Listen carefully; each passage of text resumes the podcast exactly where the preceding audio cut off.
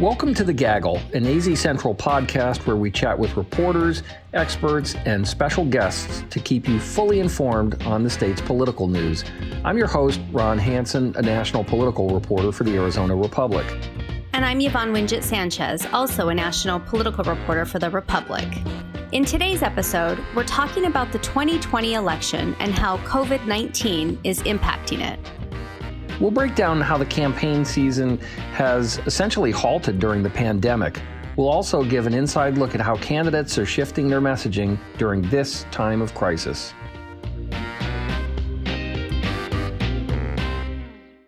The coronavirus pandemic is changing the 2020 election season. In any other presidential election year, you see people knocking on doors, holding rallies, headlining high dollar fundraisers all over town and gathering loads and loads of signatures for ballot measures. Of course, right now, we're not seeing any of those things because of COVID 19. Campaigns and candidates have suspended many of their events. They had planned for months ahead of time and really haven't put a date on when things will return to normal. So let's talk about what it all means. So, Yvonne, the biggest race, of course, this year is the presidential race, which has also been affected by all of this. Give us a sense of what this has meant for the president's campaign so far. Sure. I mean, really, the biggest moment in the presidential campaign for Arizonans came sometime in late February. And we all remember the big um, rally that President Trump had at uh, vet- the Veterans Coliseum. It was a packed house for 90 minutes. He delivered his, you know, reelection speech, his stump speech that we've all come to know and really be familiar with. Now you have a president who is standing up for America, and we are standing up for the people of Arizona. Arizona hasn't really seen anything since then, at least obviously out in public. The Trump campaign, like a lot of these other campaigns, have really had to drastically change how they're operating, how they're getting out of the vote. Um, and they've really, like a lot of people, taken this thing virtual almost overnight. So no longer are you seeing these canvassers wearing red shirts and Make America Great Again hats hit the neighborhoods up in Anthem or out in the East Valley or on the West Side. I mean, these guys have turned, like we have, their bedrooms, their dens, uh, their patios into kind of virtual uh, regional offices for President Trump. I talked with Samantha Zager, and she's the Trump reelection regional uh, coordinator here in Arizona. And she talked a lot about how the operation has essentially gone virtual overnight. This allows our volunteers to now take this into their own homes and it empowers them to make the calls from their own homes, um, which we've seen a great response to that. And so it doesn't really change the end goal. You're still ultimately, you know, contacting folks and trying to get them to turn out to vote for the president and Republicans up and down the ballot. Sam also talked about how Democrats, compared to Republicans, are lagging behind with their virtual campaigning.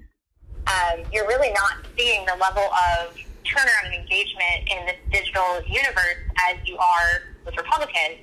Um, and I think part of that goes back to, you know, Democrats are a lot more focused on the brick and mortar and the clipboard. She also had some criticism of the Democratic nominee in waiting, Joe Biden. She said, look, it took that guy four days to set up a camera in his basement. And the point that she was really trying to make was the Trump campaign has had quite a bit of advantages uh, when it comes to the technological operation that they had already built even before the pandemic. Okay, so now let's talk about the Democratic side. And this is a little different anyway, just because, well, the nomination hadn't really been clinched until just recently with Bernie Sanders still in the race, but not able to see any plausible path forward, it seemed, with delegates.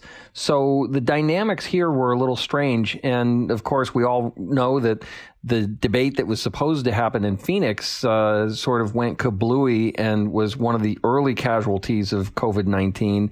What's happening now that they've had some time and as Joe Biden really shifts gears into being the presumptive nominee, uh, how is his campaign uh, adjusting? So we've seen a little bit of Biden here and there. Um, he has come out a couple of times to criticize President Trump's response and approach to combating uh, the the pandemic. He obviously has had some quite a bit of criticism to to that approach. So let's be clear: the coronavirus isn't Donald Trump's fault, but the fact that Americans has America has more cases than any country in the world is his responsibility. New reporting over the weekend showed that he turned a blind eye to China's mistakes at a critical moment. But aside from a new podcast that he has called Here's the Deal, which is a riff off of uh, a common phrase that he uses, we're not really seeing him around as much. And Ron, I know you and I have had this conversation a couple of times over the last couple of weeks. I think Democrats are really looking for him to step up his you know, criticism of the Trump campaign or start talking about some of these other issues um, that this pandemic is highlighting the need for accessible and quality healthcare, perhaps uh, a better need for telemedicine. Um, some of the other things that Democrats are talking about, like the need for expanded broadband uh, in rural parts of the state. That's something that our Arizona delegation has been talking about for years, especially up in the tribal areas. But you just don't see much of him. And I mean, at least here in Arizona, I haven't seen or heard from him or his campaign in weeks. Have you? No, I really haven't. It's I think part of it is just the natural disadvantage of being not the chief executive at a time of intense crisis like what we've seen for a few weeks and now turning into months that you know people understandably are turning to whoever the president is and it just feels especially with the the race on the democratic side settled um, that the Biden campaign has really kind of fallen into a very second or third order priority, even for people who are Democrats. So I haven't heard much from them, and clearly they've been trying to figure out how to stay somewhat in the news, uh, being mindful of the things that are most urgent in terms of public health at the moment. Let's let's shift gears a bit. Um, the Senate race, uh, you've been covering that for some time. This has really upended the way that that race is being uh, contested and playing out these days. Talk about what the candidate campaigns look like today. Well, they don't look like much, I have to tell you. I mean, this time a couple of years ago when we had the last big Senate race, I mean, every day there was something, it seemed. You were usually racing around trying to catch up with these guys at stump speeches, rallies, uh, as they volunteer for this food bank or this charity or nonprofit organization or, you know, talking to business groups or veterans groups. And this pandemic has upended everything. I mean, it's almost as though there really isn't a race.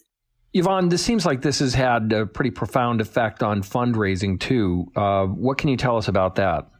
Yeah. I mean, for 15 days at least, Senator McSally said that she was going to put her fundraising operations on hold. I ended up having a conversation with her recently to kind of talk about that decision.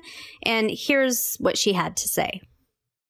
And so I wanted to bring everything to a halt and focus these 15 days on that uh, because I felt it was so important. So if any money happens to come in, you know, separately during this time that comes directly to our PO box or whatever, uh, it's all going to be diverted uh, from this 15 days uh, to support the Salvation Army to get relief to people immediately her campaign staff has also been volunteering out at the Salvation Army um, as part of this 15 days of giving initiative that that she kicked off, and she really has been trying to lean into the advantage that she has of just being the incumbent, right? Like she just is using her office as she should and uh, the position and the perch that it affords her to connect with her constituents through teletown halls to vote on these major um, economic stimulus packages or relief packages, as she likes to call them. Um, and what she told me is, you know, anyone who's not in the position that I'm in is sitting on the sidelines. And of course, that was a clear shot at Mark Kelly. Mark Kelly is the Democrat who is uh, running unchallenged for his party's nomination for the seat. And he's using new methods to to connect with families and to voters as well. He recently kicked off uh, uh, reading time to children and families uh, as part of this kind of new virtual effort. And he was in his uh, NASA space jacket with his uh, twin brother, Scott Kelly. And they had like a wind up about 10 minutes where they talked about how it was really the kids' responsibilities to be a part of a team. Just as, you know, when you go to space, you're part of a team and everyone really kind of relies on each other to get, to get through uh, that experience. And he tried to compare that to the social distancing effort that's happening here. And, you know, it was a really unique way, I think, for him to, to try to connect to people. Now, some of your, what your training could be, think about your schoolwork as your training. So you're prepared for the future. Whatever lies ahead, you're, you're ready to do that. So make sure you're doing your homework, you're studying, you're doing those things that your mom and dad wants you to do.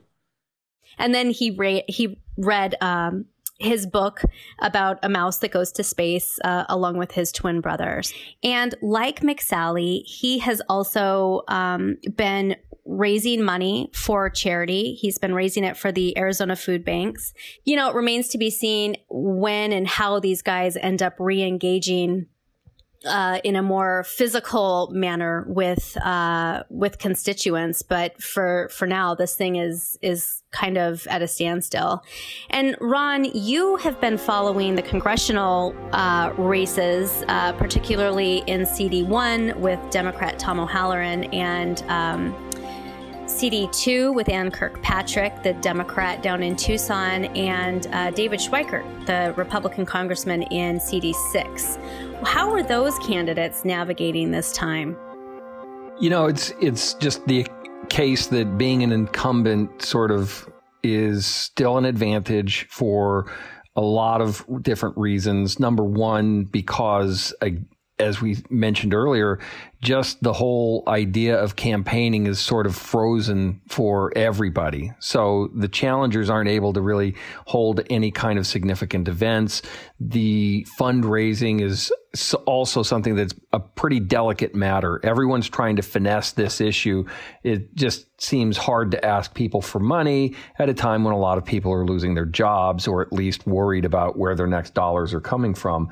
So it, has done a lot, I think, to help these incumbents. Tom O'Halleran, for example, has been very active in trying to uh, make sure that he is being seen and recognized for being busy and tending to his constituents, especially uh, on the tribal areas that are so prominently a part of his district. There's been a lot of legitimate problems about trying to manage this health crisis and the economic crisis there. And Tom has really been sort of out front in a, in a very prominent way, trying to make sure that that problem is recognized and dealt with. Um, it will probably help him politically, but it's also the right thing to do as just a member of Congress. You have to tend to your constituents. When you look at Ann Kirkpatrick, she's also trying to manage the flow of dollars and making sure that the shape of these kinds of um, rescue packages is, you know, going to help her constituents. And she's been concerned about just sort of the budget fallout for her district anyway. We took a really close look at how uh, some of these incumbents are really leveraging the power of their constituent services uh, teams in Congress to you know, not just help people navigate this really difficult time, but to connect with the people that they represent. How could that end up helping them, you know, politically or inadvertently come election time? Yeah, these are the most intimate of dealings with your constituents that happens on a regular basis. And right now it's just all intensified by this crisis. So this isn't just trying to get a bill passed or a constituent concern addressed. This is sort of crisis management. We talked to a lot of folks who were saying, I needed to uh, be able to help someone get a relative back from Peru or uh, some other part of the world we heard from people who are literally uh, fearing for their lives that they have health issues and they don't want to go into a hospital and they need to make sure that Medicare adjusts so that they can get in home treatment instead. I mean, this is the kind of stuff that in many ways is bread and butter constituent affairs, but it's all just so intense right now. And you know, hats off to those folks who are working, those caseworkers who are on the front lines dealing with these issues and trying to get answers for people at a time when everybody's just overloaded with questions. Yeah, that's for sure.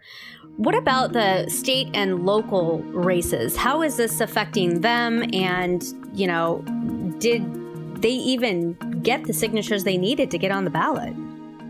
Yeah, it, certainly at the congressional level, everybody got on the ballot really that we expected to see there. There was an independent challenger in, who was uh, trying to mount a campaign against Paul Gosar in his district in northwestern Arizona, but uh, she was not able to submit the signatures. And, and I honestly, her campaign had problems even before that.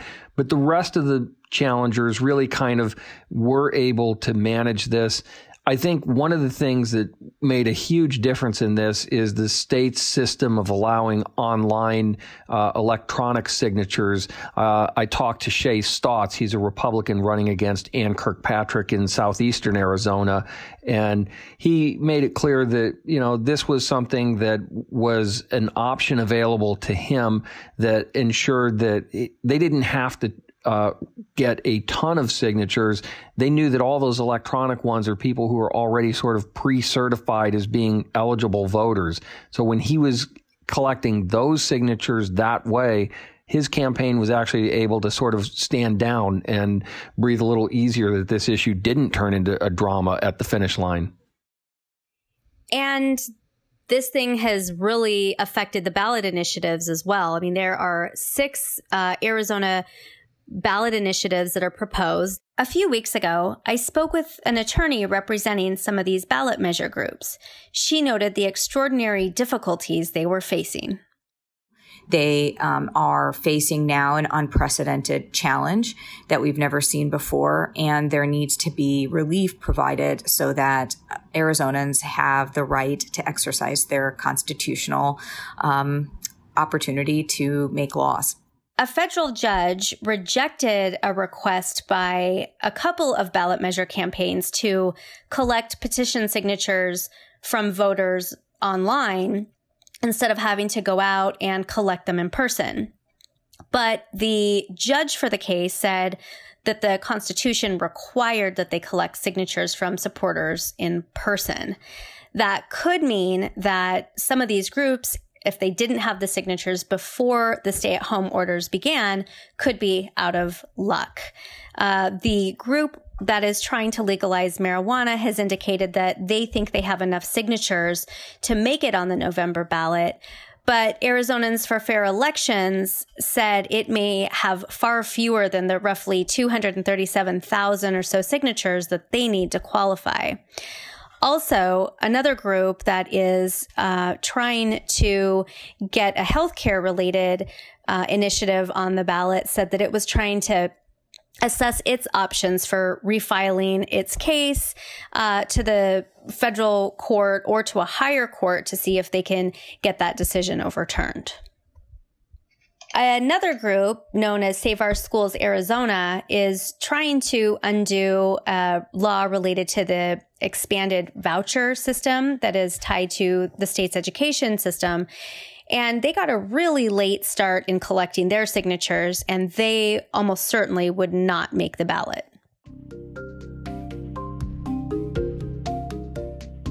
Ron, the FEC filings just came out a few days ago, and I know that this is always your favorite time of the quarter.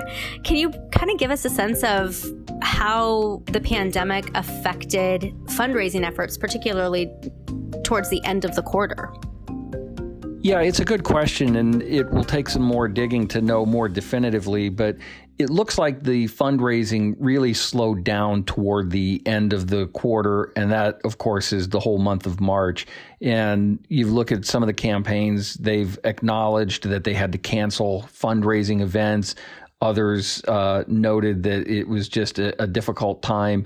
And the reality is, for a lot of these incumbents, is they were pretty busy at the end of the quarter as well. That's when uh, every member was really kind of uh, helping to uh, deal with the constituent caseload demands and the the very rapidly evolving uh, needs on uh, legislation to deal with all this. So I think there was a lot of distraction in addition to a lot of just logistical hurdles to raising money at the end of the quarter. Did Mark Kelly outraise Martha McSally again?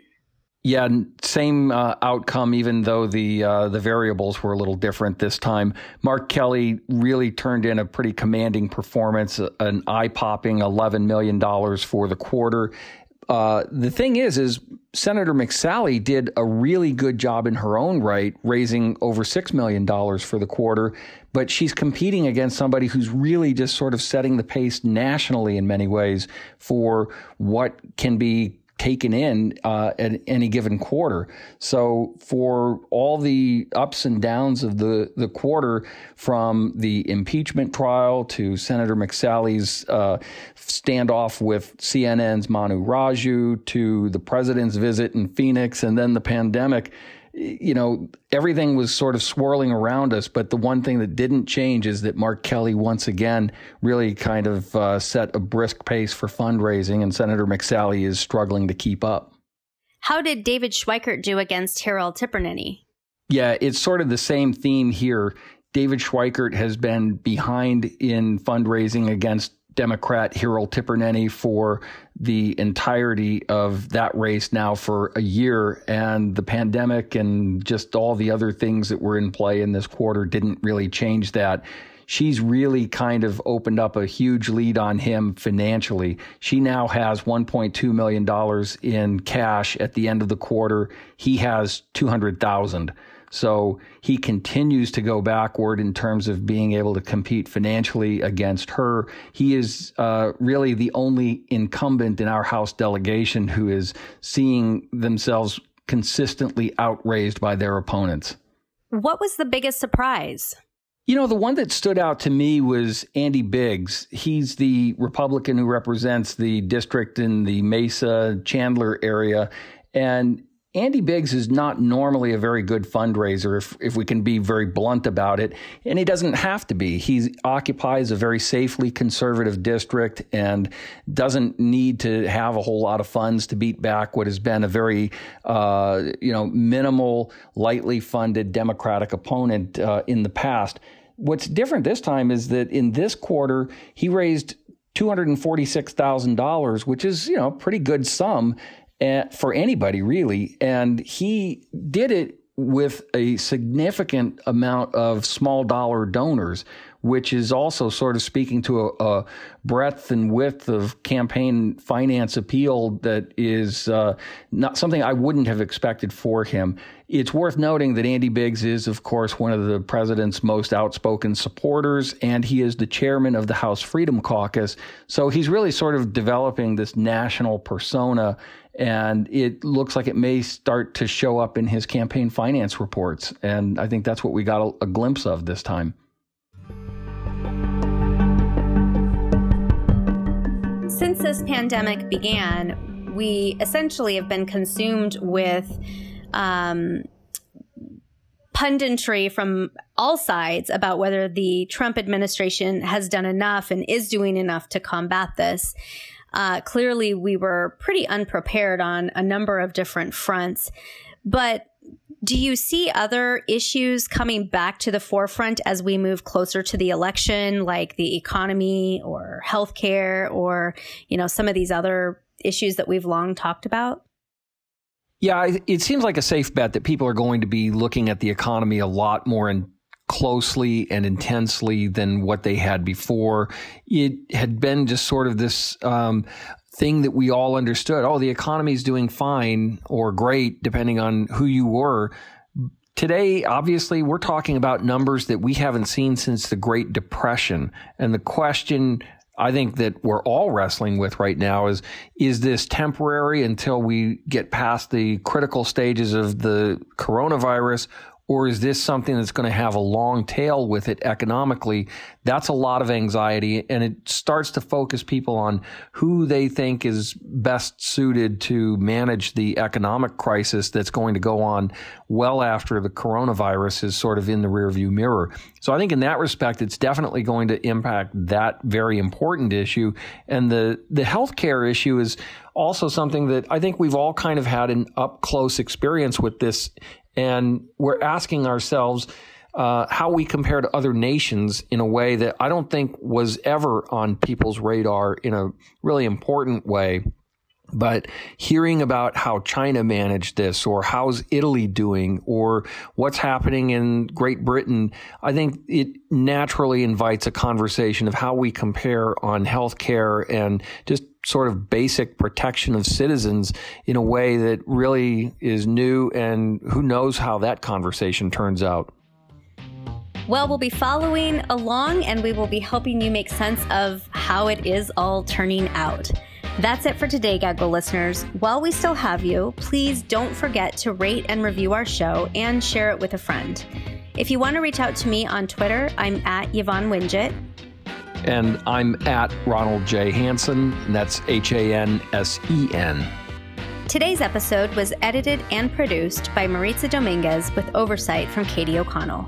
Thanks so much for listening to The Gaggle, a podcast from the Arizona Republic and azcentral.com. We'll see you next week.